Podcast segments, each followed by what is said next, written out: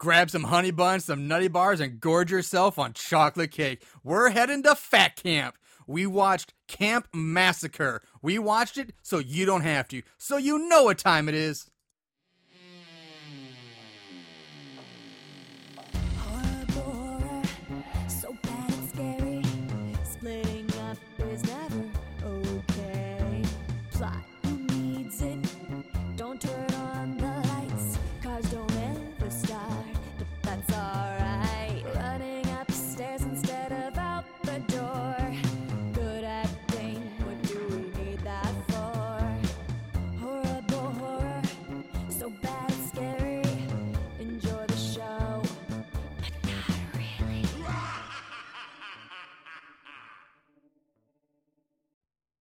Greetings, Moon Goons! What is up out there in Moon Goon land? We are Horrible Horror, the podcast where we watch the worst of the worst of horror movies.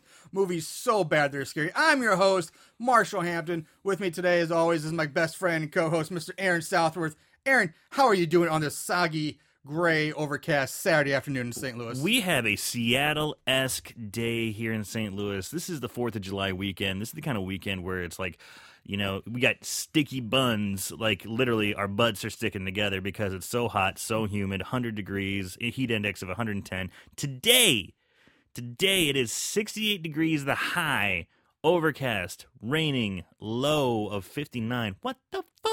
I am personally loving it. I love it myself. too. It's really nice. It's a nice It's switch up. Amazing. Most people uh, who are horror fans really don't like the sun too much and the heat. You know, I don't. Sun burns us. You don't. You don't see too many, uh, you know, sun bunnies out there watching uh, horror films. I guess that's So this is a, this is a great weather. This is a This great. is great yeah, horror movie great- weather. Yeah. Um. So speaking of horror, today's movie is Camp Massacre. We're continuing on with our summer camp theme here. This is our last one, right? I don't know. It might keep. Well, I mean, for this month. For this month. Yeah. Yeah. Um. We'll just see. I mean, we might just we might move away from camp movies and just do other summer based. Sure, movies, but, sure, but yeah, we've we'll been see. we've been to camp a lot, so I think this might be our last trip to camp. Um. So yeah, we're doing Camp Massacre, where they are starving to death. That is the tagline for this fiasco of a movie. It was released on April 12th of 2014. You can find it on Amazon, but if for those of you who actually still go to them, you I originally found it at a family video where I rented it months ago. Uh, and just wanted to save it for you know a summertime theme movie. So Family video, going to a video. yeah, you can actually go to a video store. They still have those, and you can go in and rent it. Man, going to video stores. That's kind of a it's it's a, it's it's an, almost becoming a lost, you know, retail thing. It's becoming something that's going away. That's true, but I will say one thing about video stores, especially in horror, like that was one thing I always loved. Like was going to the video store and like just perusing the the, the horror section, finding like some crappy old eighties like VHS, and, Right. like, like, oh, what movies can I rent this time? And let's rent all these horror movies. And you find a gem every once in a while. Yeah, yeah. now and. There's a lot of crap, but There's that's why we're here. Um, speaking of just uh, well, I don't say crap, but just it's an oddity. This movie is that it is long. It is. It is two hours and ten minutes long. Well, let's say two hours by take away. You know, we'll round it down to two if you yeah. take away the credits. But that is long for a horror movie, especially for an independent horror movie. This thing is long. It was written by Daniel Emery Taylor and also directed by him and a guy named Jim O'Rear were the directors. Uh, the cast uh, has some actually has some people in it that have some clout. Uh, most notably, if you look at the cover, uh, it features Bree Olson, the porn star, front and center. Um, it has Al Snow, the former WWE wrestler, and it has some other people, but one guy by name of G. Larry Butler who plays Coach TA. He has 148 credits to his name, dating all the way back from 1985 till present day, so he's still going. Um, also, a side note: both of the directors, Jim O'Rear and Daniel Emery Taylor, are in this movie. Uh, Daniel Emery Taylor plays Greg, one of the fat asses. Uh, but he's been doing apparently he's been doing movies since 1989. Uh, he did, was in things like Return of the Swamp Thing, uh, and he was also in Telephone with Ah. Kayla Perkins. This is the second time in a row we've mentioned. I'm mentioned. gonna get to the point where like fuck Six Degrees of Kevin Bacon. We start playing like Six Degrees of Kayla Perkins, uh, or maybe I don't know, maybe Ron Jeremy for at least for our show. Who knows? They might cross paths. they paths. might someday. cross paths.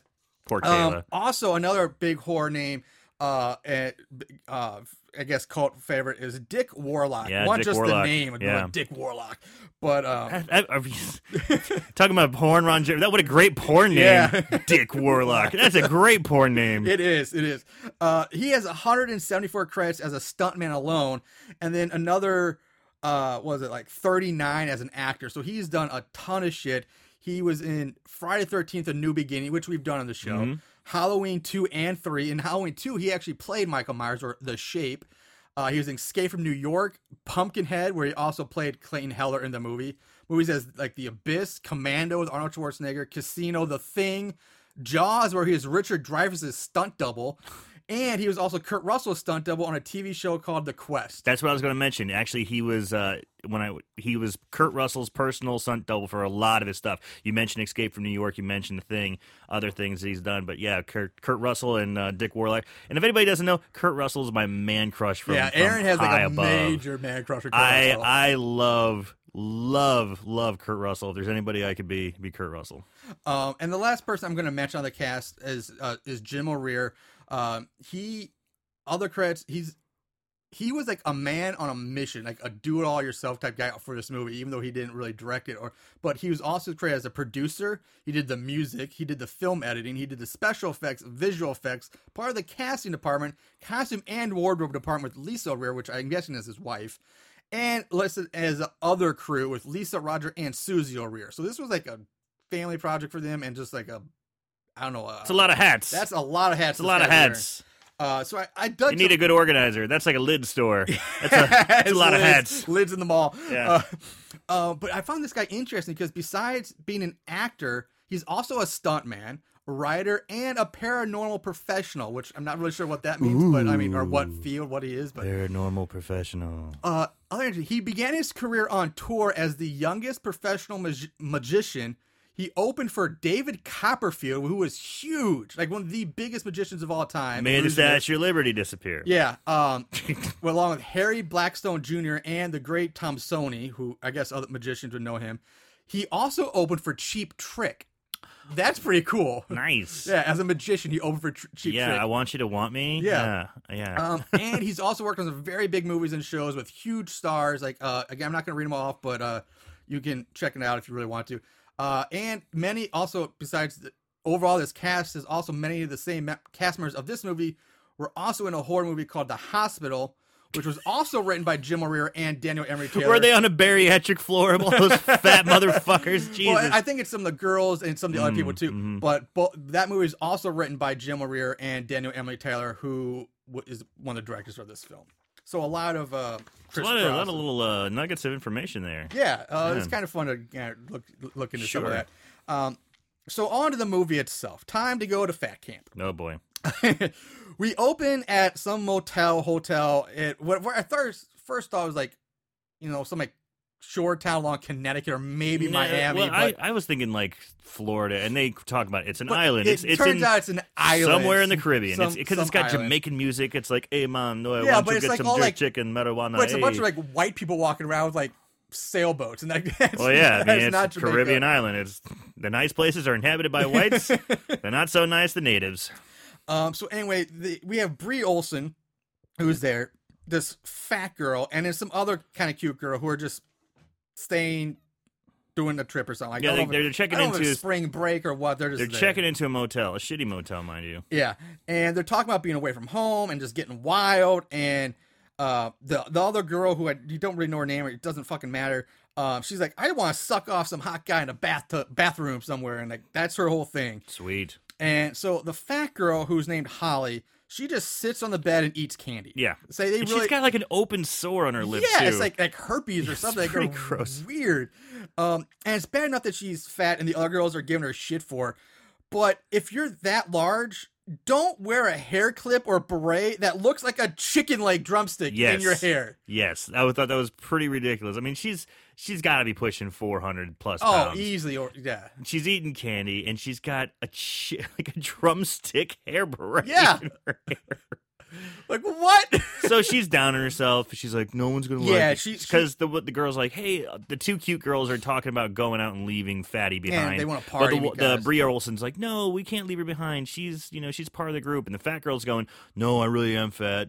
Bree Olson Yeah, talks her up. She has like a pity party for Sure, herself. Bree Olson was like, "No, you can be a strong, independent woman. It's about confidence. It's about confidence." It's a kind of longer scene. Yeah, it- the it- fat girl finally goes, "Yeah, I do have confidence. You girls go off and have fun. I'm going to go get me a hot piece of Dark Island meat." meat. Yeah, which honestly is probably just a giant turkey leg. I'm guessing.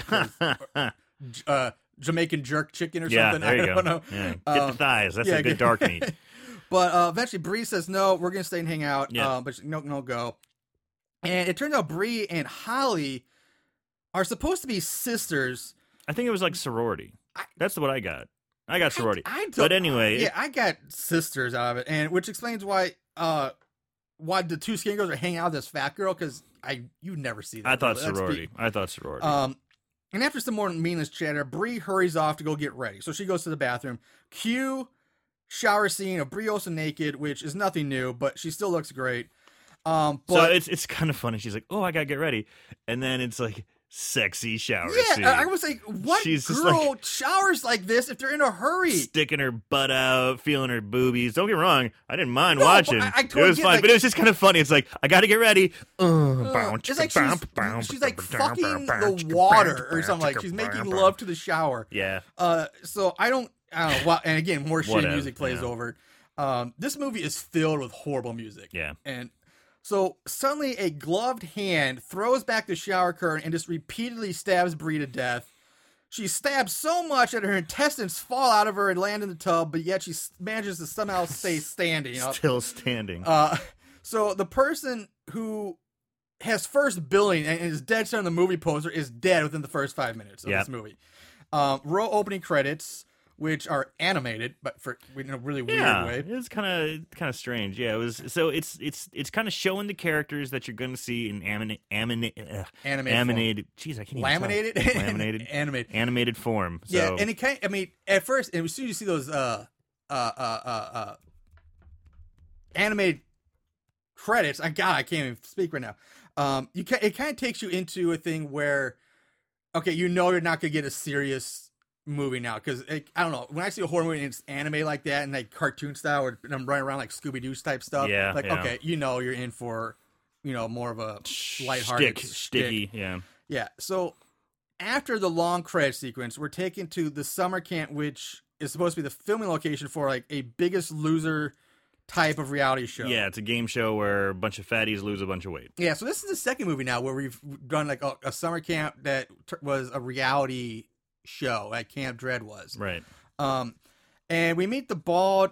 Who at first I think is the producer, but it turns out I think he's like he's like the host of the show. But his name's Warren, and this woman named Natalie, who at first I thought was his assistant, but I think, but then I think she's she might be like a producer or do it all for the show.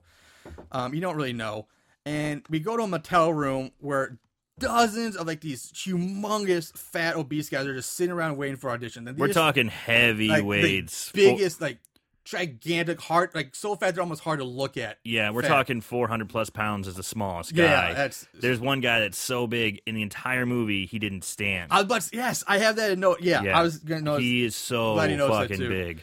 Um, so let's give you a rundown. We have fat morose goth guy whose name is Dark with a C.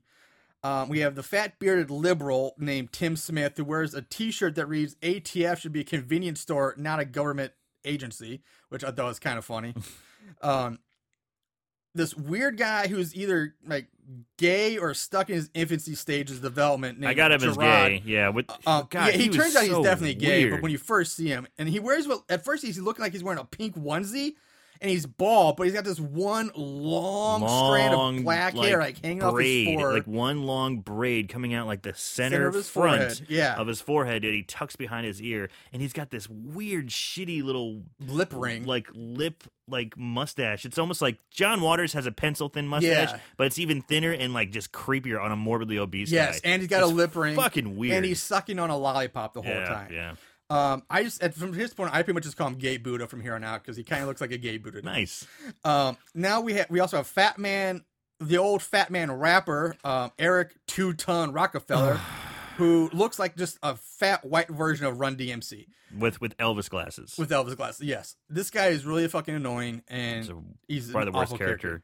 And we have Fat Guy in suspenders who doesn't speak English, and we, that's all he is. Uh, we have Fat Guy and wife beating tracksuit named Phil Philip something, who's like a Jersey Guido, and Andy Morrison, bald guy with beard, wears a camel shirt, and his friend Greg, and then there's Jeremy Landers, who's just kind of the normal fat guy. He's just there. There's really nothing special about him. He's just there. And we also the last person in the room is this guy named Frederick Turnbloom, who is just doing calisthenics. Like he's doing squats and jumpy jacks. And he's the slim. He's he's a, still a heavy He's- guy. he's not that but he's probably He's like two fifty. Yeah. You know, he's just overweight. He's, yeah, he's, not nowhere near. He does not have like class three obesity. Exactly. Um, so now we get this exterior shot of the production trailer, which isn't even a real trailer. They couldn't get a real trailer for this movie. It's a camper. It's just okay, yeah, it's a camper, but it's just a Photoshop image of one. It's just a cut and paste image of a trailer with a sign that says production trailer You're right. pasted over a picture of some grass and trees. So they couldn't even get a real camper. Just take a picture of it. So inside this guy, we meet this guy named uh, James, uh, who's talk who Dr. James is talking to this old guy who is Dick Warlock, who is like the network head. He's like the big cheese. Yeah, big he's supposed dog. to be the big cheese of the network for this show. Yeah. And he the older man tells him that there's a lot right on the show after the accident with the last show that happened to the last show. They're in big financial trouble. Um, Dr. James is like, don't worry about this. My weight loss plan is proven. They're, they they can be proud. Well, we can probe he's them into some guaranteeing that he's The show as gonna- well. yeah. It'll be fine. He's reassuring. We're gonna get them to lose weight. Yeah. Uh, turns out James is uh, again he's uh some kind of doctor of some sort, and um, that it's Warren's show, and that Warren's gonna be basically running it when the older guy's not here. Uh, this so let's take some time to clarify these characters. Just to be, for me, this is what I told you. We had Warren to host the show, and then the girl we saw him earlier with Natalie is like I think she's kind of like a cameraman, a producer, Yeah. something. And then we also have Sheila, the makeup lady, and some like random camera guy. Uh, so so far the show there's only one cameraman for this entire show, which is insane and would never happen. it's just a shitty camera. Just it's like yeah, it's not even nice here. It's like a middle of the road camcorder type thing, and uh, Natalie goes and tells the rest of the cast cast they're ready to start, and you know this is what we want you to do. She lays down the law. Uh, this takes us to the woods where Natalie is now working the one camera. Well, now so she's filming instead of the cameraman. Uh, when Warren does like the opening for the show, which is called By the Pound. And he explains what the show is. He mentions that there's a one million dollar prize for whoever wins, you know, the show. Now, this takes us to Natalie filming each cast member doing like a talking head introduction, like, "Hey, I'm blah blah blah from blah blah blah." And when they get to Franklin, Warren stops the shoot and gets on Franklin's case for not being fat enough. Because, like I said, he's he's a little overweight, but he's not that big. Yeah, and he's he's like we're talking all these motherfuckers are gigantic. Yes. Like and he's, you know, big dude.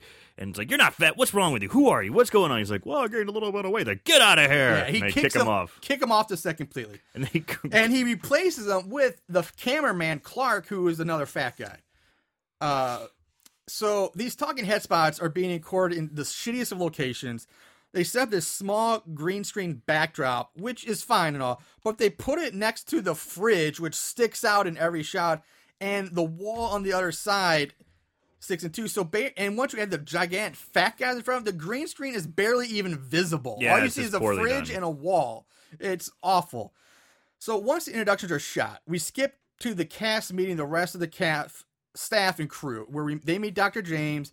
Uh, we- this is where we meet the Lee R. Ermey ripoff drill sergeant named Theodore Adams, also known as Coach TA, which he says stands for tear ass.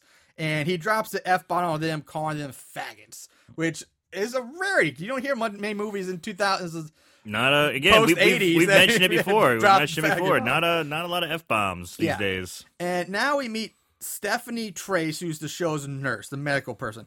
And when Jeremy first sees her, sees her he is love struck. Yeah, now this scene, this is pretty funny. So, you know, they're introducing the people, and then we get to the nurse. And the nurse is, you know, she comes on, she's like, Hi, she's, I just got my BSN, so I guess this is my first nursing job. Yeah. And she's talking to all these people, and this guy, Jeremy, he just starts, we're talking like Scooby Doo sounds like, like he's like just dumbfounded. He goes into like a dream weaver Yeah, kind of dream- yeah, sequence exactly. when he's looking at her, and now she's topless. She's got no clothes on, and she's deep throating like a, A granola bar. a granola a bar. granola bar. She's like deep throating a granola bar, Yeah. and it keeps cutting from her naked, topless. Yeah.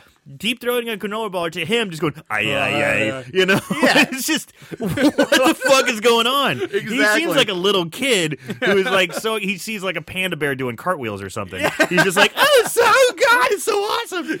And it's just her deep throating a granola bar. It's so, weird. Yeah, after his like food sucking wet daydream, we meet Arthur.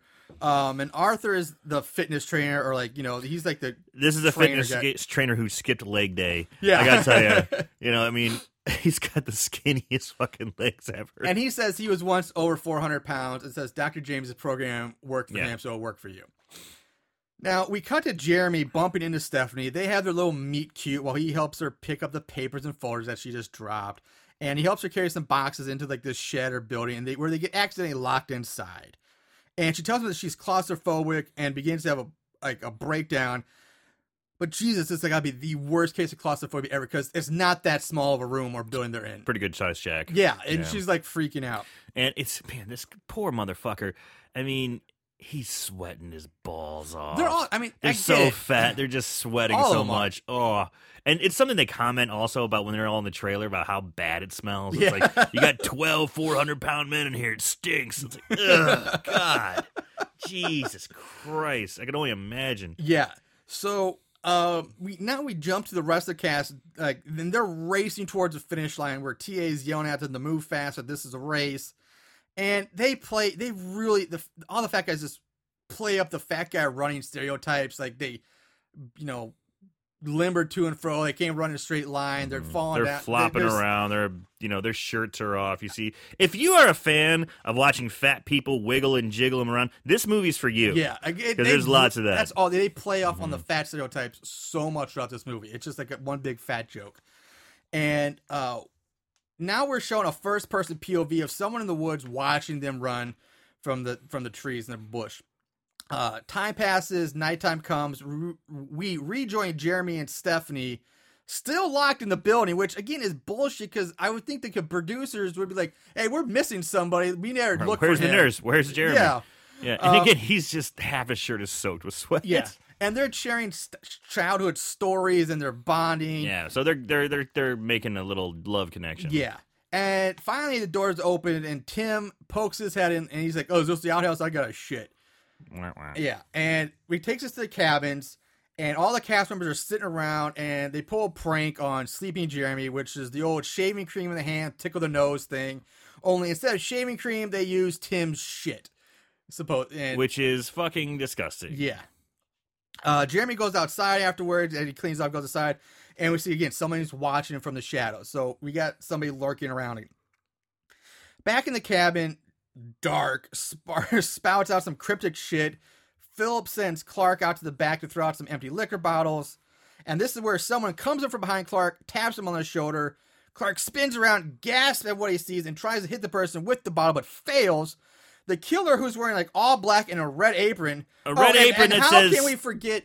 Okay, the red apron says six pack abs and has a six pack on it, but the kicker is the KFC chicken bucket he wears on his head with eyes holes cut out. So he's got a KFC family style chicken bucket Yeah, with tiny eye holes cut out. Pretty fucking small. pretty eye small eye holes. Yeah. Wearing it as his mask is a chicken bucket. yes, That's his death mask. that's our killer in this a chicken bucket killer. he's wearing an apron and he's wearing a chicken bucket hat. Yeah, so let that sink in. This is what we're dealing with in this movie. It's so he stabs Clark, kills him, and then just puts a tarp over his body, but not covered up. Uh, Clark's hand, you know, it's like they show his hand fall. He's bleeding and is bleeding into a bottle. yeah, they do. So you see yeah, blood filling that. up in this bottle. Um, so we join up with Jeremy, who's sitting alone outside writing poetry because he's such a heartfelt, wonderful guy. Tender fat fuck. Yeah. Stephanie shows up. Again, they talk and continue to bond and blah, blah, blah, blah, blah. They share their life's problems. Uh, she tries to make him feel better by telling a story about his her ex, her asshole ex, and it's just more boring gibberish. um, eventually, they do get they go separate ways. Morning comes.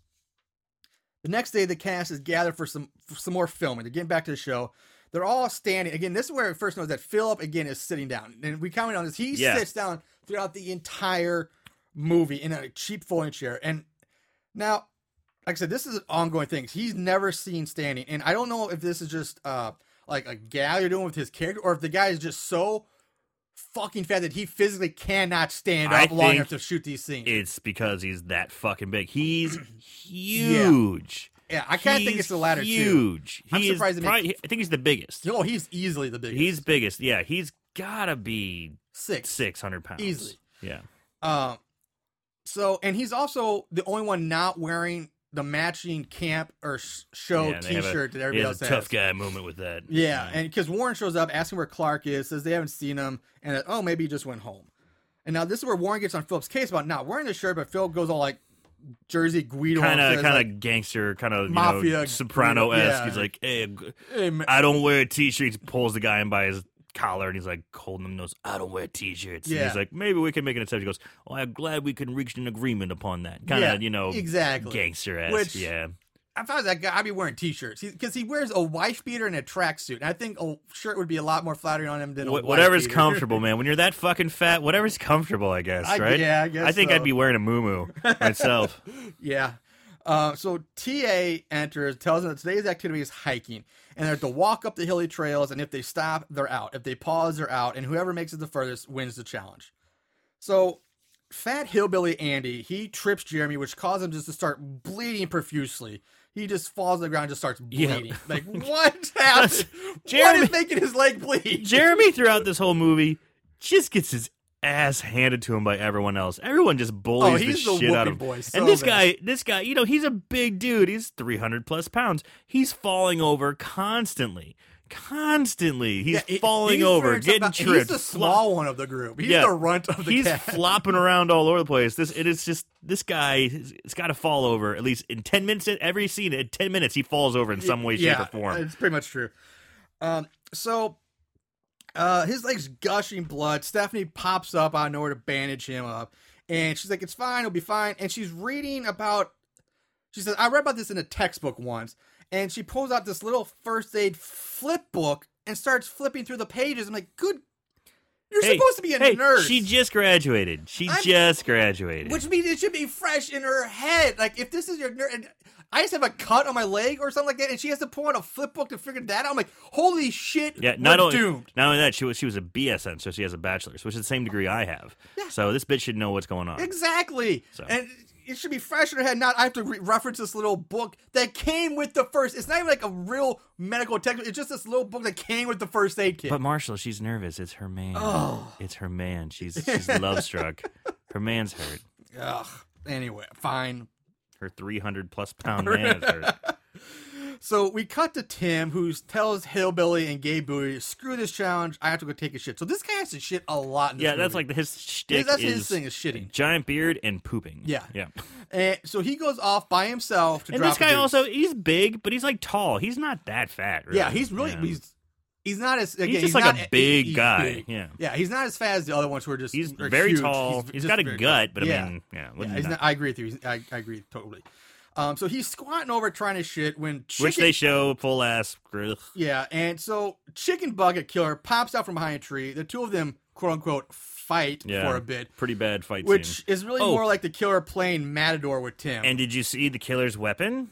Yeah, I'm gonna get. He pulls out a large plastic, clearly plastic machete from his apron, which is just the fake things you can buy at a Walgreens at, Yeah. around Halloween time. How fucking sad is that? It's pathetic, and this isn't the first time we've seen a movie that has these. We saw these in, uh, uh, I want to say it was Night of the Dead. Yeah. had only it was the cleaver version, I think. We saw this in. There was another movie where they had one of these plastic machetes in it too. It's like Jesus, people. yeah, it's what the fuck, guys? Yeah. Come on. I mean, it's they're fine for kids, you know, at Halloween, but if you're gonna be in a movie, plastic never looks like metal. It doesn't play. It's fucking ridiculous. yeah.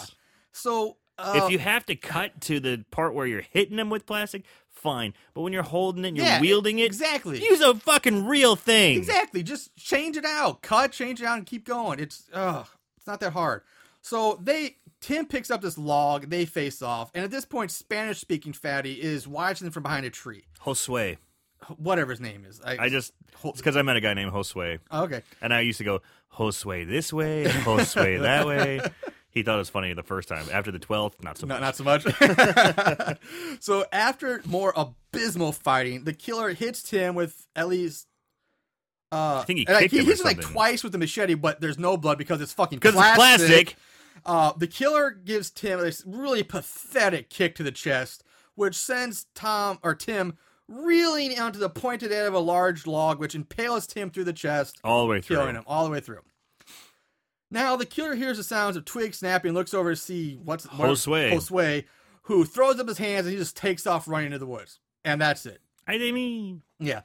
Um, this takes us back to Warren, who's telling uh, the camera that Philip has won amnesty for the hiking challenge.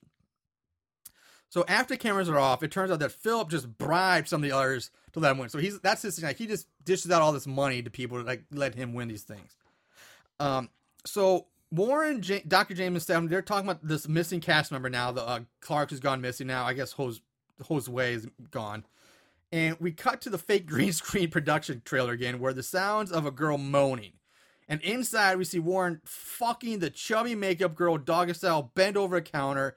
He's smoking like his his like uh his vapor, His vape vape stick. stick. and just going through like his text messages on his phone when he's and and what and like pulling her hair. It, it's he's just totally like not into it. You can tell he's like yeah yeah Pretty whatever. sweet. And in walks Natalie, who Natalie just walks in and Warren's like, oh, hold on a second. He just keeps finishing. He finishes, smacks her on the ass, and sends the girl away. And Warren just stands there butt naked with a tie on while talking to Natalie about finding the missing people. Uh, Natalie gives him a shit for having a small dick. And as a quick personal This side note, very Roman esque, you yeah, know. it really is. Um, a quick side note on this. It, now, the acting isn't that great in this movie, but it's not bad for what you get. But I actually do like the girl who plays Natalie. I think did a really good job. Some of her scenes I think are really funny, and her her time with her lines I think are actually pretty good, especially in this scene. Uh, more time passes, and we get cue the montage of the cast working out. And again, Phillips in a chair, sitting there while everybody else uh, is doing the thing. And the montage basically consists of them kicking a soccer ball around in a very small circle, rolling around and bouncing on a trampoline, attempting to play football, uh, Two Ton's smoking weed and getting pelted with balls every time he turns around, and just a lots of shots of them falling down and rolling all being around the fat. ground. Just, being being, fat. being wacky and fat and just falling around. I'm just falling down. Oh, I'm so look at my look at my belly. The camera shakes. Whoa. Jiggle. Jiggle. Jiggle. so after the montage, Warren and Natalie they're talking, and up pulls a black Mustang convertible, and getting out of the car is Mister Head himself, Al Snow, Just pulls up, slams on the brake, and he gets out, and Al fucking Snow comes who out. looks exactly he looks in great shape for Yeah. his age. Yeah. Now a lot of other retired wrestlers and even just pro athletes, once they're done, they a lot of times they lot of times they just let it go. It, happens, mm-hmm. but no, Al Snow looks incredible in this movie. still he really got, does. still he actually almost looks better. He, I think so too. Yeah, like- like he, I thought he looks more defined, bigger than he was when he yeah, was wrestling. yeah, yeah. But it also be, could be the fact that in this time we're seeing him next to like normal people and not other wrestlers, so he could look, he looks bigger by just. But he's that. regardless, he he's looks good. big. Yeah, he's good. So Warren introduces Al Snow as Ritz, one of the best private security men in the business. So Ritz is there, I guess, to crack down on the people going missing and find out what's going on. So he encounters Two Ton, Dark, and Gay Buddha. He tells them that why he's here is to keep all the fatties in line and stop anyone from running away anymore. And during the scene, every one of Al Snow's pockets has like a snack bar sticking out. Like he's got nutter butters and The honey buns, nutty bars, and, honey buns, and like etc. Snickers and stuff Yeah. sticking out everywhere. which But- he uses to taunt the fatties. yeah, he's like, I work out. I can eat whatever I want. Mm, I'm having little orgasms in my mouth. mouth, yeah. and it, it- the scene had potential, you know, because Al Snow he cuts he he See- did good on the promos. He did good. I just felt like this fell flat. Really? Like I, I, just was, I was actually I was I thought it was I was entertained by this thing because I'm comparing it in contrast with the rest of the movie. I'm like, I thought it was funny. I thought Al Snow kind of brought a good a decent a good energy. I liked I liked it what he did in this movie. it, I I'm not saying it was bad. I just think it could have been better because I know what Al Snow can do. I've seen him cut promos. I've seen him work the mic. I've seen him interact with like Mick Foley and stuff. He's got pretty good comedic timing and pretty good delivery.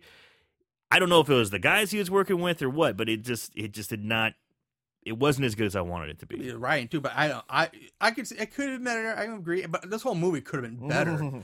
I'm just saying, but I think for what it was, I enjoy I enjoy Al Snow in this movie. I think he does a pretty good job. Um, so we cut to Arthur giving the cast a class in nutrition, and he starts sniffing the air like a bloodhound. Yeah, and so all the all the fat kid, all the fat kids, all the, the fat, fat guys, guys. are sitting around a table, and Mhm. he's talking to him, and he starts yeah, going around sniffing each and every single one of them. And, and he says, "I there's a cheater in the group, and I believe I found him." And then he pulls up the shirt of bald bearded hillbilly Andy, grabs him by his man tit, grabs him by the titties, lifts up the titties. lifts up his titties, and he's got Nutter Butters sandwiched underneath the fat folds on his tits. the nutty bars. But Oh yeah. my god, it's so gross. and they're just smeared all over. Oh, Like, it's so gross. And dude, it's also you did you notice the gigantic surgical scar on this guy? Yeah. Woo! Uh, so Andy starts to cry at this, and Arthur gives him a hug. As he pulls the Nutter Butters out from underneath his tits. yeah, says you don't have to, you don't need this. You can be better than this. Uh, all right, now everybody else, give up the rest of your security candy. So it's almost like that's those scenes in in like action movies when they're like going into a club. It's like you got to take out all your weapons before you go in. Yeah. people are like taking out Snickers from inside their pants, Yeah. from their shoe. I mean, we have they have all kinds underwear- of hiding they're pulling themselves spots. out of their underwear. yeah, it's like, th- their their secret sidearm is really their secret candy stash. Yeah, exactly. That's exactly Yeah. what it is. Um, nighttime comes and the camera follows a path of candy wrappers and chips to the bathroom where we find Arthur, who's making himself throw up because he's eating all of it. So this is the guy again. Arthur used to be 400 pounds, Yeah. so he's binging and purging. Yes. He's shoving all this food in his mouth and he's barfing it all back up. Yeah, he shoves a nutty bar in his mouth, and then he just uh like starts kind of crying to himself, and he turns on the water. Oh, I'm sorry, I totally missed that. Uh, he he stands up, turns to leave, but as soon as he turns, uh, he gets attacked by the killer, who hits him over the head with the end of like a sh- one of those detachable shower heads, the shower hose. Uh, he then takes that the end of the shower head, shoves it into Arthur's mouth, turns on the water. Arthur's belly starts expanding from all the water that's being forced into him, and it expands until it ruptures. His intestines and guts pop out, and he dies in the shower. Boo. Yeah. it's kind of a shitty effect, dude. It does Yeah. not look really good. Uh, more time passes again, and we're taking to Stephanie and Jeremy, who are still hanging out, and they're talking on some bench. Uh, Jeremy tries to pull the old subtle arm around the girl's shoulder maneuver, which She's actually- into it. She actually works for him because She she, like, likes yeah, it. She snuggles up to She him, and they go in for an incredibly awkward kiss. very very awkward kiss right on my nose. And we see again someone's watching them from the shadows. Al Snow shows up, interrupting them, telling them that it's almost ten o'clock, time for lockdown. Jeremy leaves. Now Ritz, Snow tries to put the moves on Stephanie, but she's like, no. She walks off. And now, not caring or giving a shit about this, Al Snow just like it's good to be the Ritz man. Everything goes better on a Ritz. I'm like, I admit, I, the way you said it, it made me laugh. I kind of like. I like that too. Yeah. And inside, Jeremy sitting at a table. Stephanie enters because she's all pissed off at him for like What leaving the fuck? because she Just- left him alone with Al Snow, so she's all mad. He's known this girl for two days. Yeah. And he's just now putting the moves on him. Huge, intimidating man comes by. He's on a show, a competition, mind Yeah. you. He's security. He says, You got to go, you know, he's trying to win a million dollars. Yeah. All right. You got to go. It's lockdown. Okay. She's fucking staff. Yeah. You know, she works there. He, I mean, right, right off the bat, he's already on a fucking Yeah, thin ice. I'm pretty sure there'd be some kind of written contract or written Sure. agreement that establishes that you know fornicating with the cast. Right, the he's on thin ice already. So you know what? I don't blame him. He's like, okay, gotta go. Later, you guys are both staff. Fine. He leaves. She Yeah. comes in, starts bitching at him. How dare you leave me with that guy? You don't know who he You is." don't know. I thought you were a man. Bitch, you know me two days. I'm trying to win a million dollars. Fuck you. I thought the exact same thing.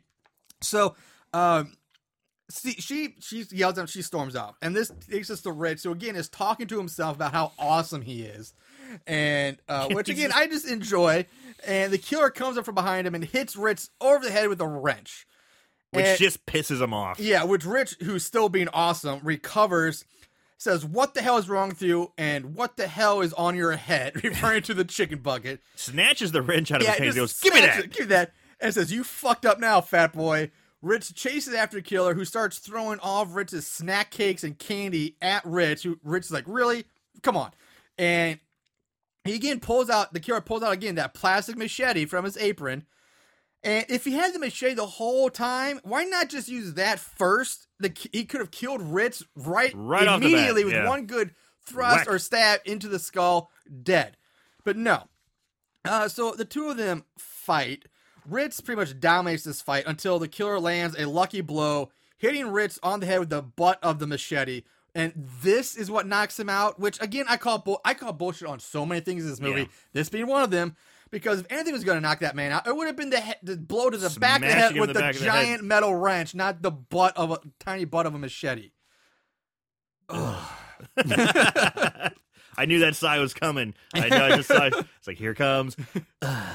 So, yeah, the love the, the love tap from the machete knocks him out, and it cuts away to the killer raising Ritz up off the ground. Who's not, he's tied up in some kind of harness attached to a rope, and he, he hangs him a few inches off the ground.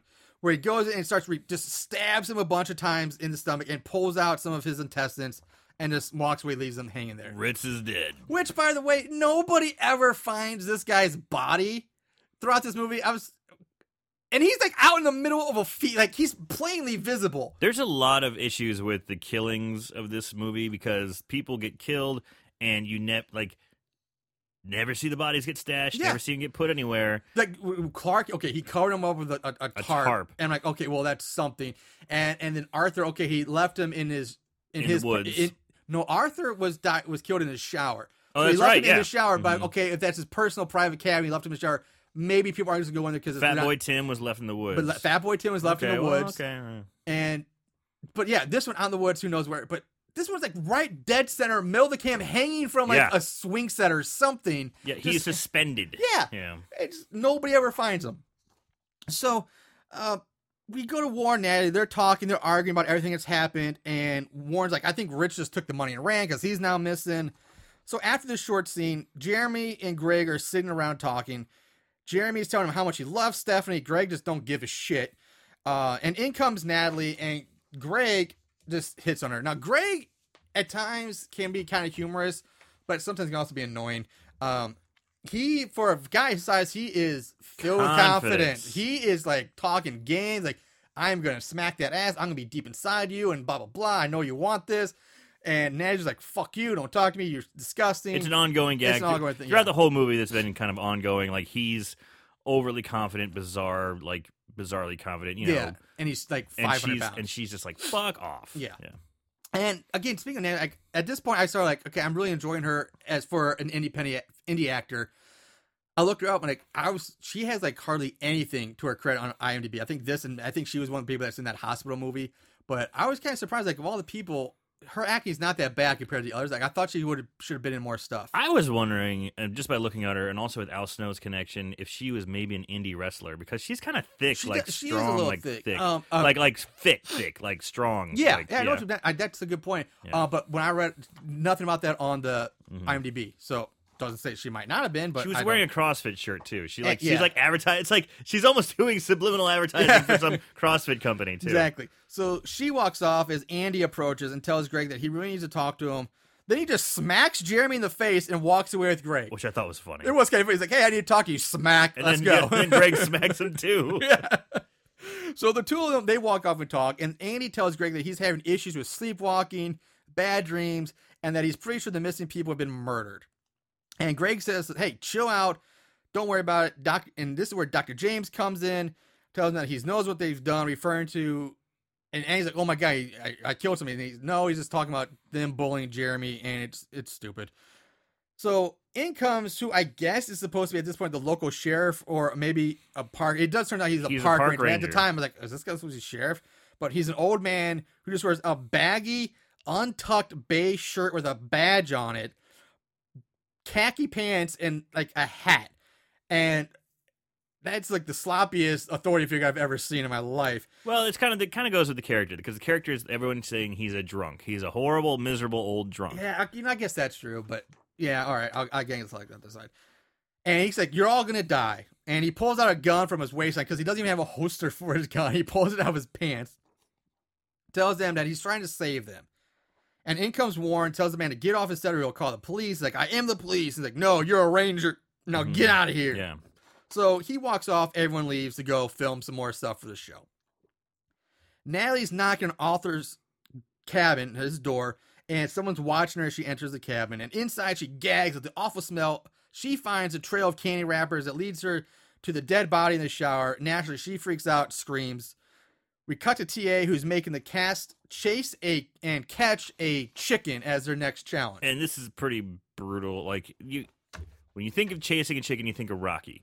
Yeah. You think of that scene in Rocky when Mickey's like, "You gotta be like grease lightning, kid. You gotta be fast," and he's had, having Rocky chase the chicken Yeah. to catch him. You know, to build on his speed and cutting and agility. Yeah. And this chicken's not moving. Uh, and this- these this fat thing's, like, fucks are just like, uh, yeah, this chicken is just kind of standing there, and they're like, uh, we're acting like we're trying to chase the chicken, but the chicken's not working with them. the chicken's just standing there going, uh, quit poking me. yeah. it's the most domesticated chicken. And It's- again, it goes slapstick at this point Yeah. because the fat guys are running, They're they're bumping running into each other, into each other, falling belly down. smacking. Yeah. Yeah. Um, and again, Philip just sits in the chair.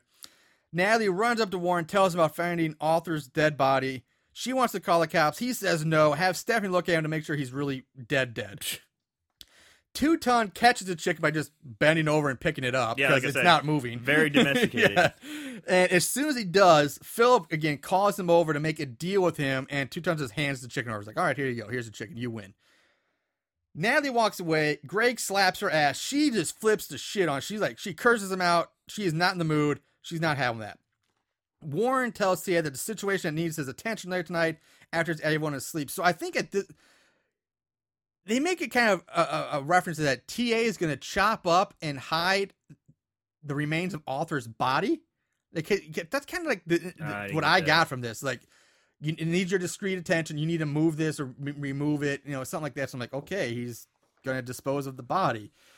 So time passes. Dark now is sitting up against a tree eating, and he looks up and says, "We all wear masks." And then the killer just slashes a blade across his throat. He dies. That's it. He's dead. And it's making that weird kind of sound effect. Yeah, I you know. g- yeah, I think it was. Now we cut to the cast sitting in a room alone, along with Dr. James and Stephanie. Uh, James says that due to a production problem, he and Stephanie will be their hosts for the evening. And since we haven't mentioned it yet, the cabin looks like it belongs to a serial killer. It's messy. It's got shitty furniture. The room has like random graffiti written on the walls, and the walls are also covered like just really odd things like weird posters, pictures. There's paper flyers for God knows what. There's antlers and hats, and there's dirty rags that hang from the walls, like Yeah. where the wall and the ceiling meet. Like there's just rags Weird. hanging down.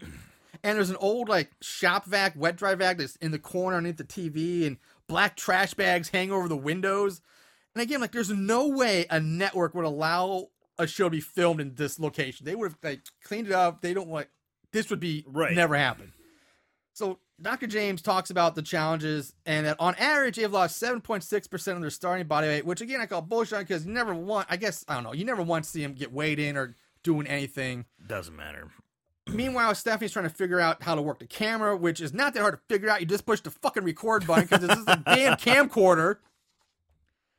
Oh god. He goes on to say that because this uh because of this that they've actually lost some weight, they will be rewarded, but they have to make the right choice. But if they will make the right choice, we'll find out. And I kind of like this because you see this on The Biggest Loser sometimes. It's like I don't really watch it, so I don't on the show the biggest loser is like you won immunity you can you know have a pizza or you can you know uh, keep going the way you're going and possibly you know you won't be penalized if you eat this food you you get an extra two pounds on your way in so you know they try and do temptations Ah. and this is kind of one of those temptations Well, then that's basically what it is because it says option one is a trip to Bottomless Ray's Bottomless Ray's world-renowned buffet with no dietary restrictions.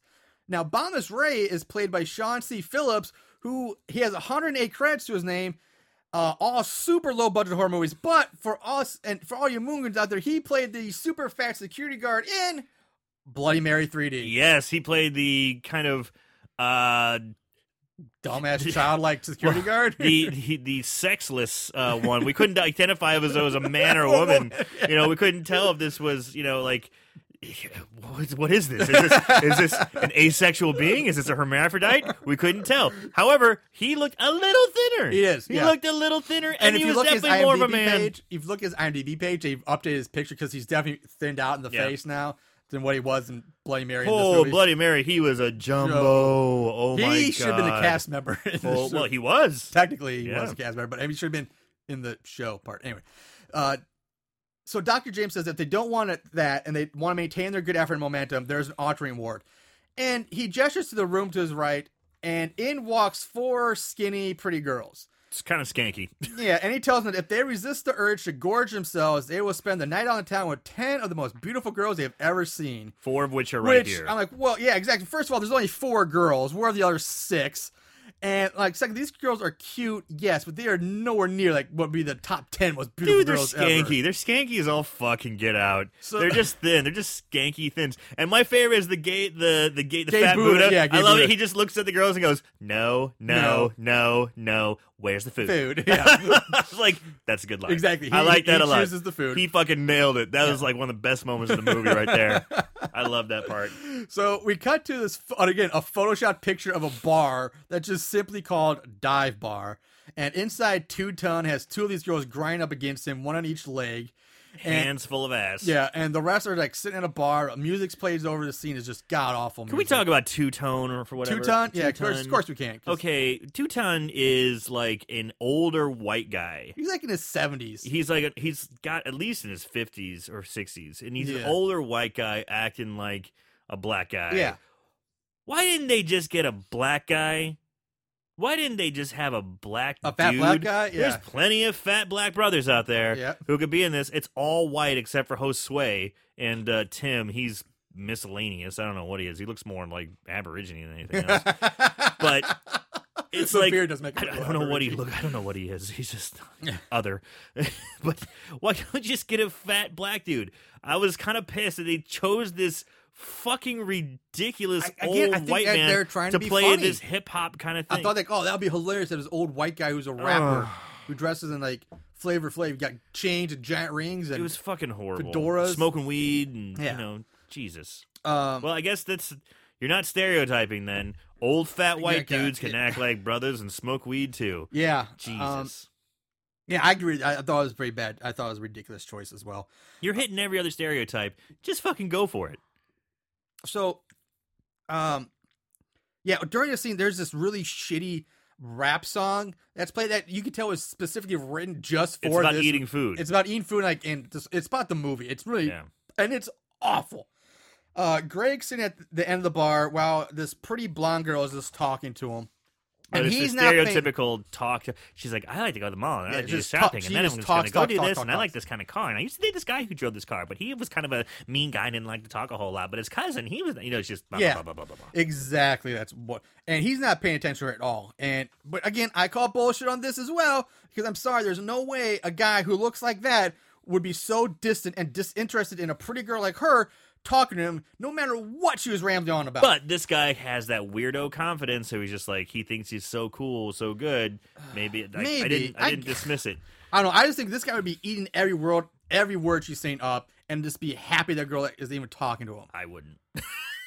and good thing he wasn't either, because god damn, it's annoying. Uh, so I will say that whoever this girl is, uh, that's playing this part, uh, that, that's just talking blonde, I think she does a really fucking good job with her lines because she just rams on. And it's like just a long monologue, which she does really fast, it- and she, I mean, she does she nails really her good part job. for yeah. for the part she was given. She nailed it because nails it. even during that scene, I was getting fucking annoyed. Yeah. I'm I- like, I was- Jesus Christ, At first, like talking. I'm annoyed, but then I was like, I started really getting. I was like, man, how long is she gonna go?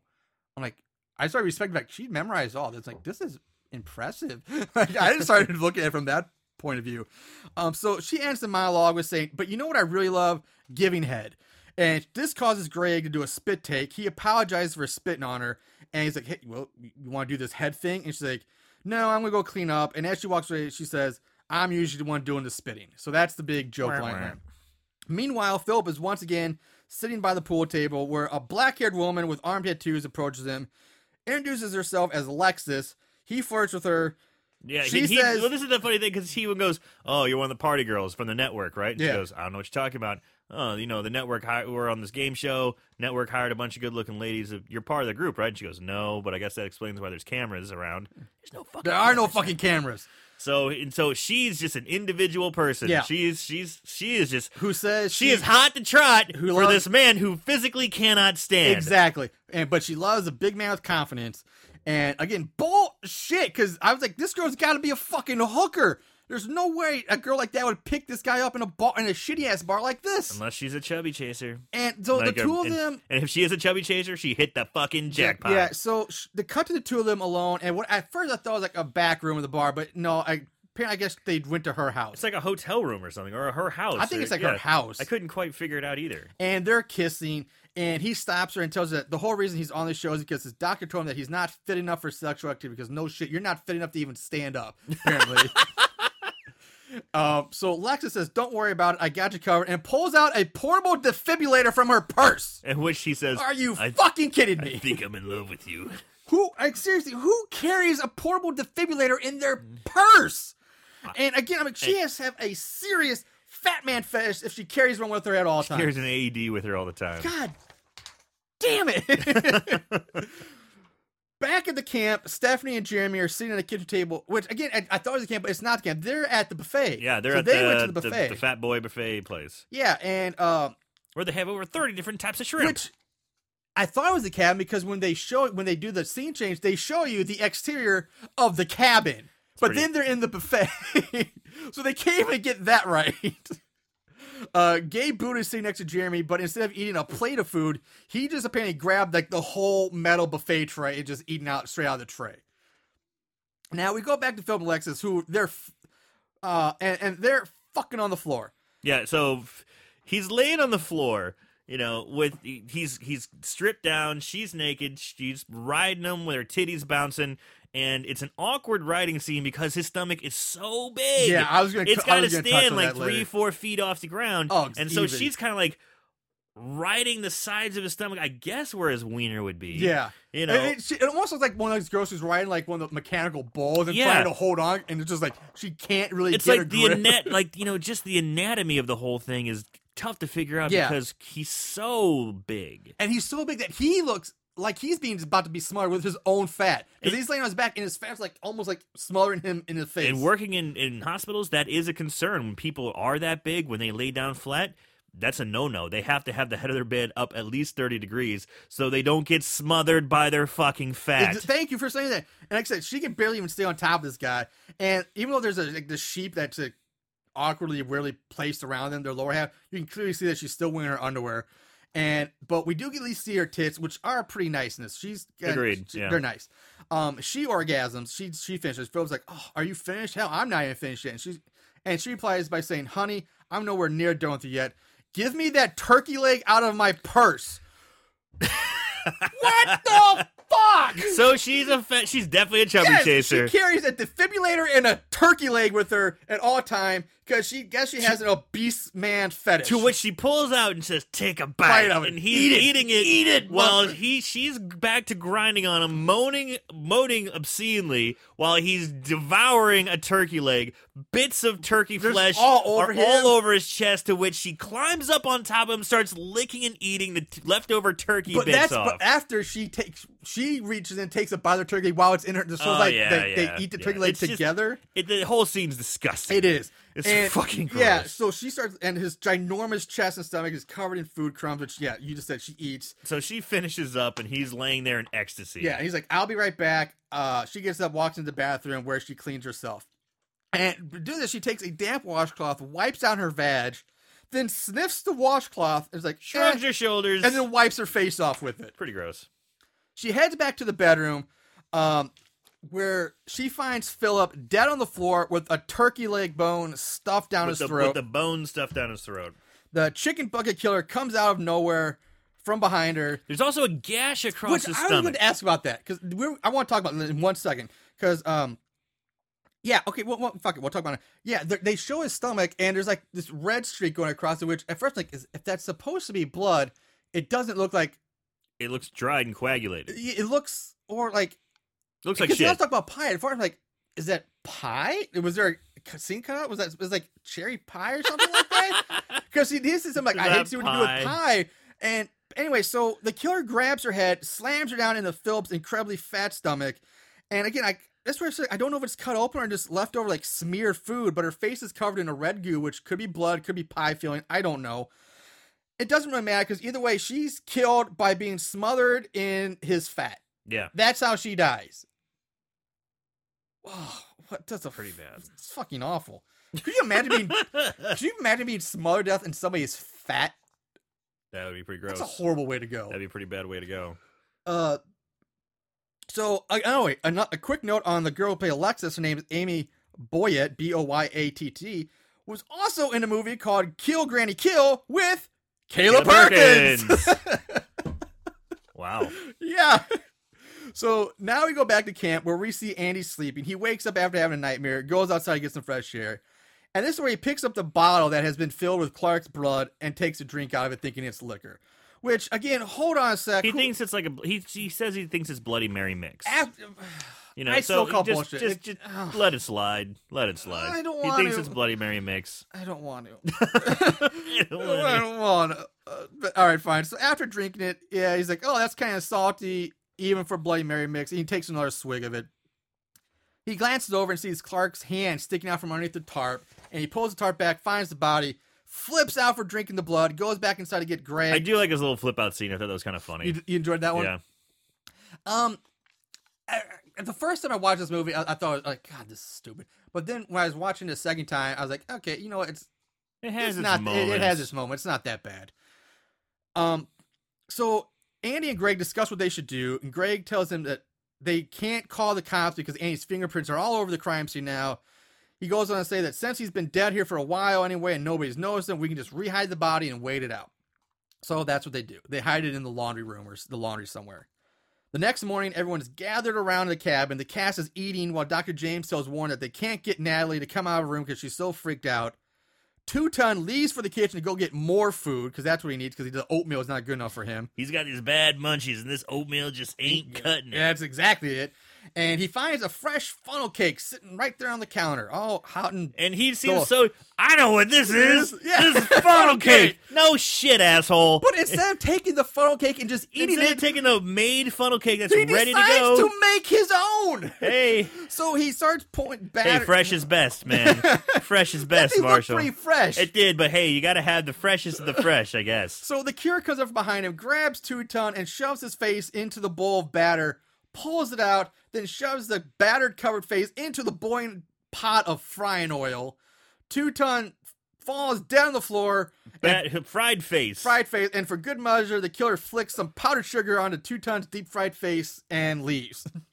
So, mind you, this death Happened This like whole- six feet from the brothers. from from a room full of people, just in the next room. yeah, just in the next room. nobody get no, no, it. nothing. Nobody sees it. There's not even a door to the kitchen. It's No, just, no. you know, You can actually door. just lean over and see. Yeah. Watch. What the fuck? Exactly. Nobody hears the sizzling. Nobody, nothing. Screaming, muffling, struggling. Yeah. 300 pound man struggling around. Yeah, you're going to fucking hear something. God damn it. So, oh god. So yeah, uh, in Natalie's cabin, Stephanie shows up to talk to her and trying to cover her. And Natalie tells her that she thinks everyone's being murdered, and says like, "Well, I don't think so. Arthur could have been killed by wolves. We are in the woods. Like, what?" And anyway, nothing fucking happens here. We're moving on. We the next challenge, show challenges with TA, and which is focused. He says on strength and endurance, but is really just an excuse to put fat guys trying to ride tiny kids' bikes. Now, I mean, I couldn't. There's no way, and, and a normal adult could ride these bicycles, and they have these 400 pound I men. mean, these are bikes for like five year olds. Like, Yeah, it's like pretty the, stupid. ones that go from like big wheel tricycle to your first bike. They're you know, that small. Tyke's first bike. Yeah, Tykesburg's. Yeah. And uh, again, I don't know how that's supposed to be strength, endurance. Maybe I don't know. It's bullshit. And uh, there's only three people here for a challenge. That's Gay all that's left. Gay Buddha, Andy, and Greg. First of all, Jeremy's still around, but he's not even there. It's like, Well, he's where is injured, he? supposedly. Um, and we also haven't seen the Spanish speaking guy since he ran off into the woods. Josue. I mean, there's no death scene for him. He's just gone. And also, I'm pretty sure that the P- network people would have shut this shit down a long time ago. And even TA doesn't seem to know that out of the 10 cast members that started, there's only three left. And it's not that there have been any eliminations to the show. They haven't done any of that shit. So back in Natty's cabin, Jeremy just shows up out of nowhere. So he's there now. And like, why is he there? He should be with the rest of the cast doing the challenge because he's with two staff members. Like, you need to be out there doing the show. That's what you're here for. and they're like, Well, they don't his care. priorities are obviously to get some nurse pussy. Yeah. So he doesn't, but he doesn't even seem to give a shit anymore about the one million dollar prize. He's like, I don't care about winning. So, so the three of them continue to talk about the situation. Blah blah blah blah blah. Meanwhile, Gay Buddha just ups and quits the challenge, saying that Greg has already won. There's no point in finishing this anyway. So he drops the bike and just wanders off into the woods. He comes to this clearing where he finds a table set up for dinner. There's a glass of wine and a giant chunk of meat, and it is huge. It's like a, whole ham. It's almost. like it's like a roast. It's a roast that's barely been singed. It is pink. It is raw. It's it's basically raw. It's not even Pittsburgh style. I mean, it's just like raw with a little bit of cooking on it. Yeah. Uh, so he, he drinks the wine and he says, Oh, that's salty too. So obviously he just drank more blood.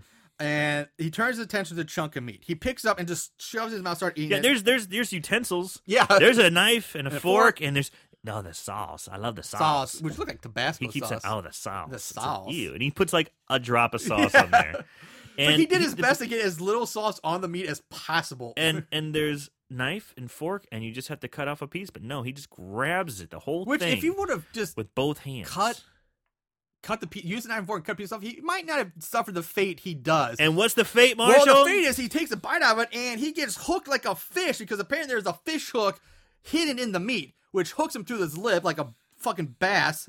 And now there's this wire that leads off screen. The wire is yanked, which causes him to fall to the ground, and we hear the sounds of a motor starting up.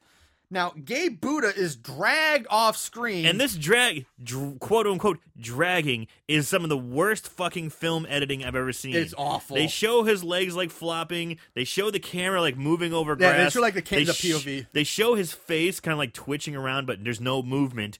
It's Awful. dog it's like you- you can tell he's just standing up and they put the camera really close to him and he's just shaking his head and you're and telling me that this tiny hook inside this guy's face is going to drag Yes! a 300 Yes! plus 400 pound man Thank you. all around on the ground. that was my next point. It's going to rip right out of his lip, and he's going to go, God damn, that hurt. yeah, and exactly. that's it. That was my very next point. Thank you. It's just So horrible. Yeah. Anyway, Gay Buddha is reeled into a lawnmower that's been set up on its side so the blade's exposed. Uh, GB is pulled headfirst into the spinning blade of the mower, killing him. He's dead. Later that night, the remaining cast and crew are gathered around a table. In comes a network head played by Dick Warlock, and he wants to know why the police need to be called, why Warren's not answering his phone, and why there are twenty thousand dollars over budget. And again, I'm like, what the shit? How in the hell is this Twenty thousand. over produ- over budget. Where did that money go? Make any sense? I'm like, is that what was Rich was paid? Is that Rich's salary? Because how is this twenty thousand over budget? It's the cheapest thing ever. Oh God. So Warlock says he's here to shut shut it down. And Nelly then comes to me and says, Hey, I found Arthur's body. And he then jumps in saying, Hey, we found Clark dead too. Warlock's like, All right, that's it. I'm calling the cops. He pulls out his cell phone, but and he dials the cops. As soon as he starts talking to the cops on the other end, he gets shot through the neck by an arrow from shit knows where. Out of nowhere, aren't they inside? They're inside a building. So this Where is the fuck does this come from? unless it came through like the kitchen window, like I who which you don't hear glass breaking or anything. It's just through his neck. It's retarded. It is. So everyone panics, makes a run for it. Andy tries to hide in the bunkhouse, but it's too fat to hide anywhere. So he decides to run through the And fucking wall and out like, into the woods. It's fat guy comedy. I'll try and hide under the mattress. Oh, Yeah. I'm too fat. You I'll can try to see hide me? underneath the bed. Oh, I can't am fit too under there. fat. I'm gonna hide in the closet. My stomach's hanging out. I'm too fat. And he goes, "Wow!" And smashes through fucking the wall. Looney Tune style, like just silhouette of a wall. Like he rips through the wall like the Kool Aid Man Yeah. or something like that, and he's gone into the woods. Um. So TA is shown in his room with a shotgun, and he, and he goes on the hunt. He's like, "All right, I'm gonna hunt you down." And he runs outside, turns the corner where he comes face to face with the chicken bucket killer. The killer throws off his gloves and puts up his fist, like, "Come on, let's fight this out." Let's, let's man to man, But mono e instead of mono. just shooting him and killing the killer right there, ending it all, he drops the shotgun to fight him. Now, for some reason, TA starts growling like a rabid dog, and his clothes just get ripped off by Fly some, off of him. from some magical force. His just clothes are gone. Fly off of him, and he's wearing pink boxer shirt shorts. They're, they're, they're pink shorts with green polka dots. And what does his shirt say? Uh, I wish I were a teddy bear. that was insane. yeah. It's so weird. Oh God.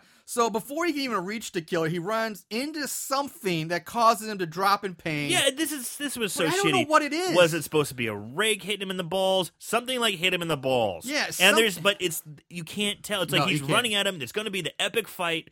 He steps on something which causes. He just stops in pain and collapses. That's He all. basically grabs his nuts and goes ah and falls over. Yeah. What the fuck happened? and yeah, you don't know. And the killer just picks up this like metal pole and just impales TA with it, killing him. Done. Done. Oh. Fade to black. And we go to Stephanie, Natalie, and Jeremy, who are back in Natalie's cabin. Stephanie takes off her shirt because there's one little drop of blood on it, which I didn't even see, but there's blood on it, so she just takes her shirt off. Sweet. Yeah. Jeremy suddenly is like, I'm going to be the hero now, and he, I'm going out there to do something about this, and he leaves. And the women just tear into him. How dare Dare you, you- go run off? You're gonna get killed. You're gonna leave. It's like this poor fuck can't fucking win with these bitches. I swear to God, he just he's getting shit from 'em all the time. yeah, so they, they Oh. chase after him out. They chase, they go outside chasing after him, saying, You're not leaving us alone. But Jeremy's like, Nope, I have my mind made up. I'm doing this. He turns to leave, but there's the killer who swings the machete at him but misses. The killer does land a glancing blow to Stephanie's shoulder, though. So this is a three on one. This is a three on one, but everybody's a pussy. Everyone just scatters. Yeah, the girls run off. Uh, Jeremy attacks the killer. Uh, Stephanie does come back, picks up the dropped machete, slashes the killer on the arm, and then runs off again. Yeah. It's like, just finish him off. What is happening? Yeah, the killer gives chase. She hides behind a trailer where she bumps into Jeremy. They hug, they kiss. Yeah, she's got she's so she's topless. Yeah. and he, they bump. She's not- came- she's not exposed, but she's wearing, like, a green yeah, she's sports wearing a green sports bra. She's Yeah. like, "You came back from." He's like, "Hell yeah, I did, baby." And they start making out. She throws her leg around him, like passionately Yeah. making out. I'm like, "Guys, guys, guys, this is not the time." Not the time nor the place. Uh, because the killer comes up from behind Jeremy, hits him over the back with with this metal pole. Then the killer kicks him in the face and impales him through like his fat side, like his love handle, pinning him to the ground. Pinning him to the ground, he can't get up. Yeah, so and- he's still alive. He can't get up. Yeah, he's and- pinned to the ground through this pole. and then he stalks after Stephanie. Meanwhile, Warren and Natalie they bump into each other into the dark, and they suggest that they make a run for his car. And back to the killer, standing over Stephanie, he picks up her, picks her up by the hair, slams her up against this building, and then starts just beating her, just like wailing away on her. yeah, pretty violent. It Yeah.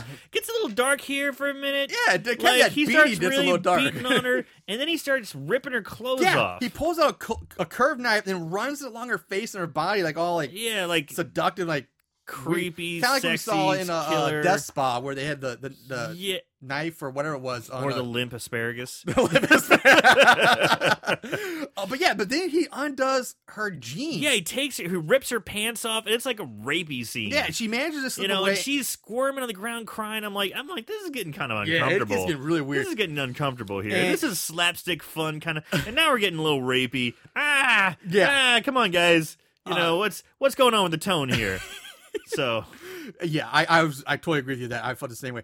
But she does manage to slip away. She starts to crawl, but of course the, she doesn't get far because the killer grabs her, pulls her pants completely off, and then just looks like he's mounted. Like, oh my god, he's gonna rape her. yeah, that's what I was thinking. Yeah, But then he just stabs her in the stomach, yeah. and we do a really hard And, cut and now. Jeremy's on the ground going no, because he's fat ass is Yeah. pinned to the ground. Um, but now it just like goes an instant hard cut, like stab her in the stomach, cut. Now he's leaping out of the shadows in front of Warren and Natalie, so he moves fast uh for a heavy guy. And warren shoves he's like fuck it. He just shoves natalie right into the killer and runs away. He leaves her for he's like i'm out No chivalry there. she does put up a fight though landing some like really good muay thai kicks yeah, to the she's, core, do- and to his, like, doing knees. She Yeah. she puts him in a plum. That's a a, knee- Muay, yeah, knee- a Muay Thai plum where you grab the back of someone's head and you start the throwing clutch. knees. yeah it's like the clutch Yeah, and it's it's he just starts throwing those in. I'm like, that's good, good for her. Yeah. Um. So, but he does trip her when she tries to turn and run. Suddenly, Greg comes running in from nowhere and shifting the attention, the killer's attention to him. And during this slapstick, pathetic fight, which is basically just a slap fight. Uh, which I guess was again supposed to be for humor's sake. Greg gets stabbed in the shoulder, falls down. The killer goes back after Natalie. Andy runs up to Greg, who tells him, "Go help her. Don't leave me. Go get her." So Andy grabs the killer right as he's about to get a hold of Natalie's leg, Puts him in a decent bear hug. picks him up in a bear hug, and like starts spinning him around in a circle. And from out of fucking nowhere, the ranger shows up, tells him to stop, and he has the gun pointed at them. And he says, I knew you would come back. I knew you couldn't stop. You killed all those kids. At this point, the killer finally speaks, saying, Bullshit, I never killed a kid. Now, from out of the shadows comes Dr. James, who says, No, I did. And James confronts the ranger about standing by and doing nothing once before, and he goes into his villain speech about how one, about no one had any idea what he was actually doing here. Cue flashback of a mother scolding her chubby son for sneaking cookies, and this gets fucking weird because she tells the boy, she tells her son that boys who sneak cookies become fat, disgusting little blobs that are too heavy, Heavy for for- angels to carry away, and the devil comes and gets them in the middle of the night. Holy god damn, that's harsh to kill a kid. I would hate to hear what this bitch had to say if she caught her son masturbating. Could you imagine what horror's in that way for that kid? Poor bastard. So the flashback continues with him talking about how people who eat healthy and exercise are better people, and that fat people are nothing more than abominations. Uh, it became his job to save them from a life of shame and mockery, even if they wouldn't save themselves. Blah blah blah. End flashback. Dr. James removes the chicken bucket from the killer's head to reveal Franklin, the guy who was kicked off the show. The guy on. who is overweight but not obese. The Not guy fat who did enough. calisthenics. The guy who was not fat enough. Yeah. And Franklin says he came here for help but was turned away, and only Dr. James would help him, that he believed in him, So he suddenly was which- convinced to commit mass murder. but also makes no sense in a way. Uh, cause he- really? for, for now, we're getting to yeah, that. because he, he told me uh, that he could, he also told he could cut away all the bad parts, with which he lifts up his shirt to reveal that his stomach's all cut So up. he's, a, he's a cutter. Yeah. Yeah. And, and he's like, I don't believe any of this. This is bullshit. But before I go on, like, if if if Franklin was in cahoots with Dr. James from the beginning, I mean, this is something like Jack. He believed in me. Like he knew me. That means James knew him before the show. It sounds like, but he showed up to get help. But said, "Oh, you turned me away. So now because you turned me away, I'm going to kill you all." It just to me, it's a contradiction. Like it, it doesn't make any sense. Yeah, the movie doesn't make. I mean, we're we're we're really reaching here. So Franklin pulls out a knife, says, uh, it says, believe this, and he attacks Andy. Dr. James turns, knocks the gun out of the Ranger's hands, and just like a fucking like green bean or something, just snaps the guy's neck one handed. Yeah, yeah. Which, ah, you know how I feel about that. I do. Oh, one handed, just turns the guy's head and just snaps it. Like, motherfucker. Uh, so, ugh. anyway, Natalie takes off running. Dr. James orders Franklin to get her while he takes care of Andy. And he approaches and says, Hey, I wanted to kill you myself because you you mocked this whole thing. You never took it seriously. You mm-hmm. mocked my, my program. You're you're You're an fat, disgusting- yeah. yeah. So he pulls out a knife and he goes to stab Andy when Stephanie runs in with a f- chainsaw and cuts Dr. James across the back of his legs. So, first of all, the way they shot the sequence is horrible. The timing is way off because Dr. James clearly had enough time to kill Andy. He's like waiting, waiting, waiting. And you can tell he's forced to hold back because Yeah. she was way too far away when she started her run into the scene. Because he could eat. Yeah, it's awful. If you watch, you, you know what we talk about. Meanwhile, Franklin Natalie Franklin has Natalie like this reverse bear hug, but lets her go when he sees Dr. James on the ground. He's like, "Oh, I have to go help him," so he runs off to help her. But he gets chainsawed to the gut instead. So Franklin is eviscerated uh, by a blood-covered Stephanie now. Dr. James gets up, knocks the chainsaw out of her hand, grabs her by the throat. Natalie runs up behind him, picks up the knife he dropped, and stabs him in the back. The girls walk off, like, haha, we got it, you know, he's over. Dr. James pulls out the knife from his stomach, which it makes zero fucking sense because we just saw him get stabbed in, In the, the back, back. but he pulls out from his stomach. And they can't, but I'm like, God damn, this guy can take a beating because he, he's been chainsawed across the legs. He's stabbed been in the back, maybe stabbed in the stomach. and yeah, and he just stands back up and says, "You think this is over? "You could never beat me, you little cunts." he drops the c. So we have a faggot and a cunt and he stands up and he says, "I am your intellectual superior. I am your moral superior." Yeah. And he's then, making this mwah." grand speech, and you hear, "Mer, mer." "What the fuck?" And then he just gets run over of nowhere by a police By a- pizza delivery minivan. the driver gets out with five pizzas. He's like, "Is this blah blah blah?" He's like, and he's like, "If I say yes, do I get the pizzas?" He's like, "I don't care. Just take if you have the money." He's If like, you have money, they're yours. He's like, I have this many, and he holds up like a twenty. He's like, here, take it. He takes the money, drops the piece, gets in the van, and leaves. so That's it. the next morning, the camp is all taped off and crime scene taped. Cops are there, paramedics are all over. They're walking around.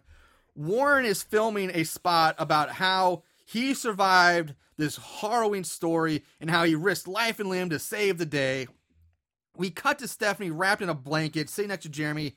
They chit chat about surviving, blah, blah, blah. We jump over to two paramedics. They're talking about a missing body while staying over the chicken bucket. A third one comes up who's just wearing jeans and a shirt that says like paramedic or something like that. and uh and it says that there isn't another body anywhere. So they're completely missing a body. So Natalie then comes up, thanks Greg for saving her life, walks away, but then leaps on him and they start kissing. aggressively making Yeah, out. Yeah. So Andy, who is sitting down holding a pizza box in one arm, wearing an empty pizza box on his head like a hat, while the, the two reward girls, the ones that were grinding on two ton, Are massaging his, arm. forearms. They're massaging like his shoulders and arms. Yeah. And he tells her like, "Hey, hey, I'm the one who caught the killer, and I'm gonna be famous." And the girl's like, "Oh, that's hot." That's sexy. You're now, what are you gonna take those two pizzas home with you, or are you gonna take these two hot girls home instead? And he's like, "Can I take you both home?" And Good answer. yeah, music plays, zoom out, fade to black, roll credits. Now, hidden scene during the credits, uh, we see Spanish speaking Josue. Josue running down the road. running down the road. He stops to catch his breath, and a car pulls up to him.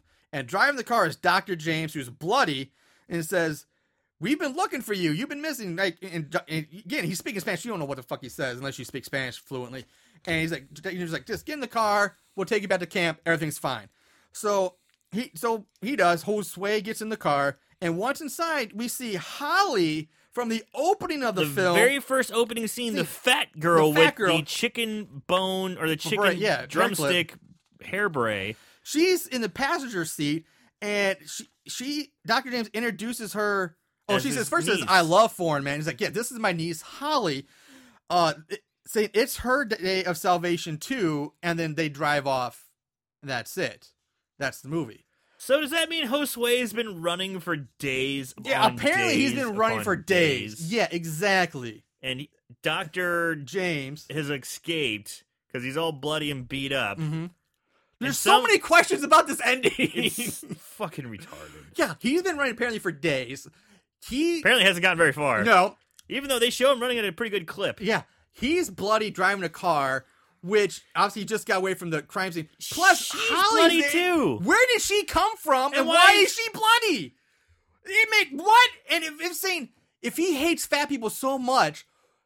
Why is she one? I guess his niece, but she says it's her day of salvation too. So does that, mean she's gonna die? yeah? Is he going to kill his niece now too? Even though we still know who killed Bree Olson, because by the way, she's the one who Yeah. she had, she Yeah. wasn't fat. She was skinny in shape. She, and there's there's no reason why Bree Olson She- died. yeah, there's, no reason. There's it's like she's in the first five minutes. They got her somehow. yeah, And like we that whole opening sequence has absolutely Nothing. nothing, to do with the movie at all. Nothing. Fuck. And, yeah, like why is she dead? Who killed her? Did Holly kill her or did Dr. James kill her? It doesn't fucking matter because Yeah. anyway. and first of all, the op- other opening scene I want to talk about is the girl that is talking with Bree in the opening scene is also featured on the movie poster for this, and that's it. She's in five minutes of the movie. You never see her again, Motherfucker. and she's featured predominantly on the movie poster.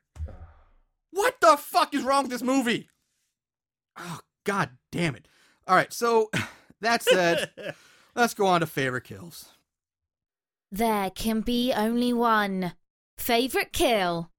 All right.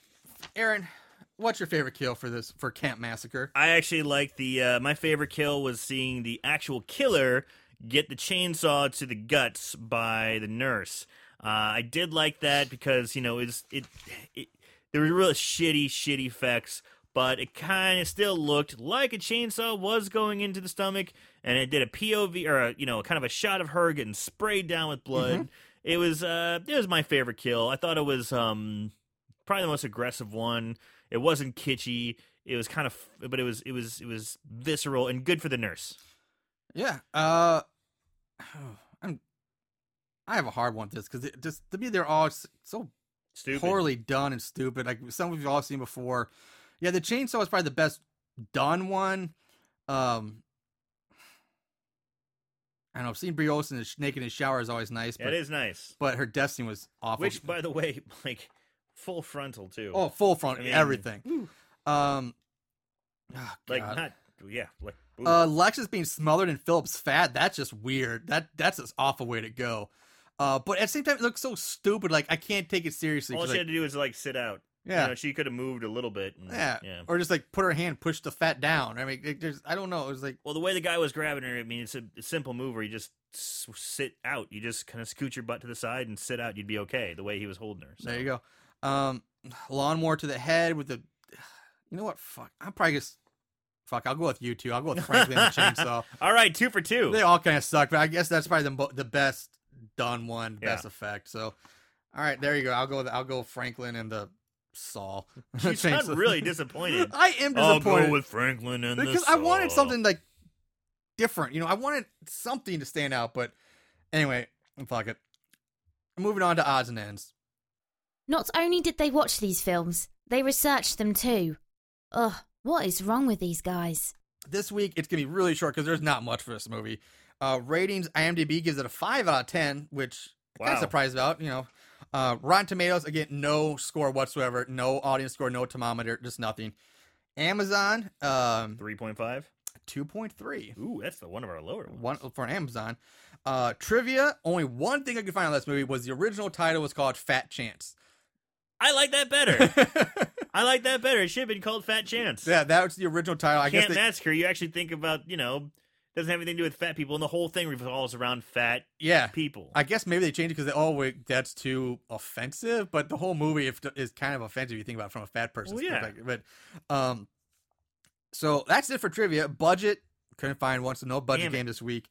Um, I was gonna guess. I was gonna guess. go ahead, take a uh, guess. I was- sixty thousand. sixty thousand. Yeah. Uh, I yeah I I, Just because you had. I I don't know. Al Snow, Bree Olson, Dick Warlock. I would say a little more than that, but uh, Even though they're they're only in it for a little bit, they I'd probably say only two did. fifty maybe. Really? Yeah, Jesus. I was I'm I'm Because going a little really high because just because like I said, of, the uh, effects were shit. Everything else was shit. Uh, and let's let's face it, Dick Warlock, Al Snow, Bree Olson. How much, dude? She probably spent three hours doing that. Not even. You wouldn't pay her that. yeah, much. but she still even though yeah she's a porn star, but still you're gonna pay extra to get somebody naked. And she gets top billing. She gets top fucking billing. She's on the cover.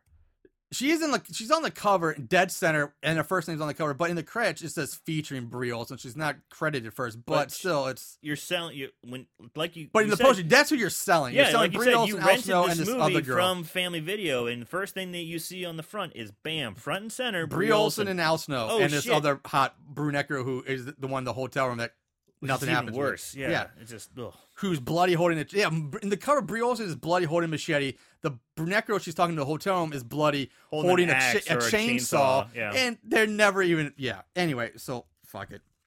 Um, but that we do get uh some five star reviews. wow. These special movies have a place in these special people's hearts. Five star reviews. Only one, only one five star review Please say it's from the fat guy who can't stand. from Bobby Nash. I am in this one, so I might be a bit biased. Five stars. Yeah, but it's not the fat guy who can't stand. Uh, you- it's the Bobby Nash played Clark, the cameraman who got pulled into the show. The first, the first fat guy to die. So the first fat guy to die. yeah, um, five stars. five stars. uh, but because that's all we had, I wanted you know let's go to one sure. star reviews. I looked at one stars, and I there were two of those that I wrote down from Sean C. Benton. Other than the nudity, this movie was horrible. One star. and from Greg O. One star for Bree. I know Bree Olson is trying to take a trying to break into mainstream film, but this was definitely not the movie to do, to do it for her. The o- one and only redeeming factor is of this dreadful film is that Bree Olson nude shower scene. The rest of the movie is utter rubbish. Don't waste your time and money on this worthless piece of cinematic trash. One star. We did. Well, we did. Uh, so that's that's all we got. This so, podcast felt long. well, it was a two-hour movie. Oh. It was a two-hour movie. Uh, so yeah, that's final recommendations, Aaron. What what what's your closing statements here unless on, the, on you're Cat a fan, Massacre? unless you're a fan of 400 pound men flopping around with their shirts off and bad effects, this is for you. However, I'm not into that shit. so bad it's scary. so bad it's scary. Uh, for me, I I actually sat down and had to think about this because I've seen it twice now. The first time I saw like, oh, this is fucking awful. I hated it. But when I watched it again this week, I was like, you know what? It's so bad. But there, Al Snow gives a really good performance. I think the girl plays Natalie gives a good performance. There are a few funny things in this movie that are okay, but the fact that it's two hours long, it's a chore to get through this thing. This movie does not need to be two hours long. It could. I'm not saying it need to be like one of the one hour movies we've watched, but they could have cut out so much stuff from this movie, and like that whole opening scene with Brie Larson doesn't even need to be in the movie. Oh no. So that alone makes it almost because of the length. Uh, I'm gonna. I'm I'm gonna surprised that you're debating this long. I'm gonna say so bad it's scary, but oh, but because of its length and it's, it's a lot of the poor effects and other things, but it is there are some redeeming things about it. Like I said, if you want Al Snow now they saved it for me. There's a few funny things with with Greg, uh, uh, the the confident fat guy who that's the director who the guy who directed it. Um, but overall, yeah, I'm gonna say so bad scary. It's not worth a two hour watch. Like, Right. If you can fast forward and just watch Al Snow scenes and the scenes with Natalie, that might be worth it. Other Even than that, Al done. Snow scenes, like I said, I mean, the fight scene was okay. It was kind of funny. I just think the Al Snow stuff could have been better. It wasn't bad, but it could have been better. Oh, That's all I'm, not saying. sa- oh, totally agree. It could have been better. Totally could have. But I'm saying for this movie, it is probably the best stuff in this movie, in my opinion. Now, who knows? But uh, so there you have it. Two so bad scaries for this week. Uh, that's gonna wrap us up for this week. Remember, to f- check out our Facebook page. You can follow us on our website at horriblehorrorpodcast.com. You can also follow us on Twitter at so bad it's scary. We're on Instagram at horrible horror podcast with underscores between the words. And you can download and listen to the show at horriblehorror.podbean.com along with iTunes as well, where if you, you know, check it out. If you like it, give, Give us five stars. Let us know how we're doing because Yeah. uh, we want to know. Because give us some comments, you know, suggestions. ever since the con, we've been picking up a little bit more traffic. Let us know how we're doing. If we need to do something different, please let us do because If we're you think doing we this. suck, let us know. We're doing this for you, so please let us know. Yep. Uh, so that's gonna be it. We'll be back in a week. In the meantime, watch more horror movies and always, always Keep it loose. keep it keep it tight.